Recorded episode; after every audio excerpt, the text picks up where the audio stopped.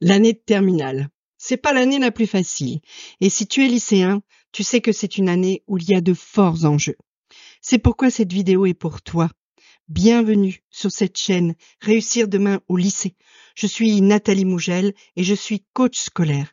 J'accompagne les lycéens afin qu'ils obtiennent les résultats qu'ils méritent et les orientations qu'ils souhaitent, et je soutiens leurs parents qui les accompagnent sur ce chemin. D'ailleurs, si tu veux en savoir plus, tu n'as qu'à cliquer sur les liens en description, tu pourras t'inscrire à mes mails, tu pourras me suivre sur Instagram et voir ce que je propose pour t'aider à réussir tes années lycée et notamment ton année de terminale. Et donc aujourd'hui, cinq erreurs à ne pas commettre si tu es en terminale. Parce que, comme je te l'ai dit, tu le sais, la terminale, c'est une année importante dans la vie d'un jeune adulte. Tu dois à la fois avoir ce de bac, hein, et tu dois l'avoir, si possible, correctement, ne serait-ce que pour ton ego, c'est quand même bien. Puis tes parents seront contents aussi. Et puis tu dois aussi, et ça c'est pas une mince affaire non plus, gérer le choix de l'après. Qu'est-ce que tu vas faire l'année prochaine? Comment tu vas gérer Parcoursup? Comment tu vas gérer ton orientation post-bac? Alors, pour arriver à faire tout ça, il y a des choses qu'il faut éviter de faire. C'est ce dont on parle aujourd'hui, cinq erreurs qu'il faut que tu évites si tu es en terminale. Et la première de ces erreurs, c'est d'abandonner à la première difficulté. C'est vrai, la terminale, c'est pas simple. D'abord, il y a des matières nouvelles, et notamment la philo. La philo qui peut sembler ardue à beaucoup, surtout si tu as un peu du mal à rédiger, si tu as du mal à mettre de l'ordre dans tes idées, si tu avais déjà un peu de mal en français. La philo, c'est un peu compliqué pour toi. Et puis, il y a surtout ces enjeux si importants dont on a parlé. Tu peux donc pas te laisser abattre à la première difficulté.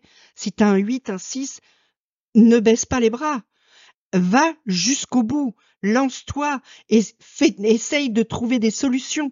Le match n'est pas fini tant que l'arbitre n'a pas sifflé. Donc, jusqu'à la fin de l'année, jusqu'aux épreuves finales, tu dois te battre pour réussir. C'est vraiment important. Deuxième erreur à ne pas commettre, c'est de ne pas demander d'aide. En terminale, tu as beaucoup de choses à gérer. Le contrôle continu pour le bac, les épreuves de fin d'année pour le bac et enfin Parcoursup dans lequel, par exemple, tes bulletins du premier et du deuxième trimestre vont encore compter et puis surtout ton dossier. Remplir ta liste de vœux, remplir toutes tes rubriques, faire tout ça en temps et en heure parce qu'il y a des dates limites au-delà desquelles tu ne pourras plus rien faire. Et à partir du trente et un mai cette année, gérer aussi les réponses des formations. On en reparlera, mais ça aussi c'est source de stress très très important. Donc si tu as du mal à gérer tout ça, si tu sens que ton contrôle continue bat de l'aile, si tu sens que sur Parcoursup, t'es un peu submergé par la tâche à accomplir, que tu sais pas trop quoi choisir, que tu sais pas comment faire ta lettre de motivation, que tu sais pas, et cetera. Ne t'isole pas, va chercher de l'aide. Demande d'abord à tes proches, à tes copains, à tes profs. Et puis, si vraiment tu as besoin d'un soutien, eh ben, tu m'envoies un message. Tu me suis sur Instagram, tu t'inscris à mes mails et moi, je vais t'accompagner pas à pas dans ton dossier Parcoursup ou dans la mise en place de méthodes pour travailler correctement, pour gérer ton contrôle continu et tes épreuves finales de philo, de spé et de grand oral.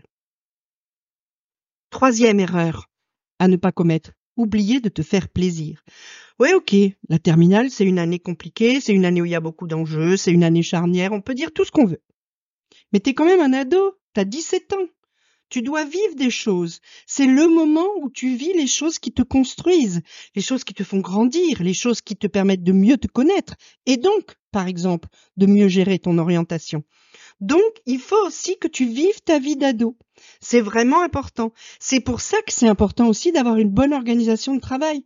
Parce que si tu es bien organisé dans ton travail, si tu arrives à toujours bien faire les choses que tu as à faire en temps et en heure, sans trop de stress, eh ben, après, une fois ce travail fait, tu peux, sans aucune culpabilité, aller t'amuser, aller voir tes amis, faire des expériences nouvelles, aller sauter en parachute, aller euh, euh, voir euh, euh, comment ça se passe dans un grand concert, aller, voilà, des choses qui vont t'apprendre qui tu es, ce que tu aimes, quelles sont tes passions, et puis qui vont te faire devenir un adulte, tout simplement.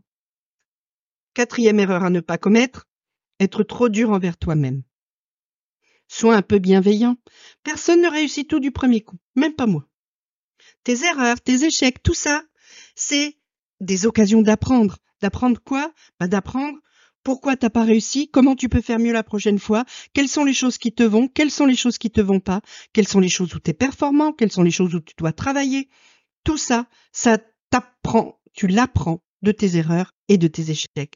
Donc, sois bienveillant envers toi-même et ça t'aidera à mieux comprendre et à mieux faire face à ces erreurs et ces échecs.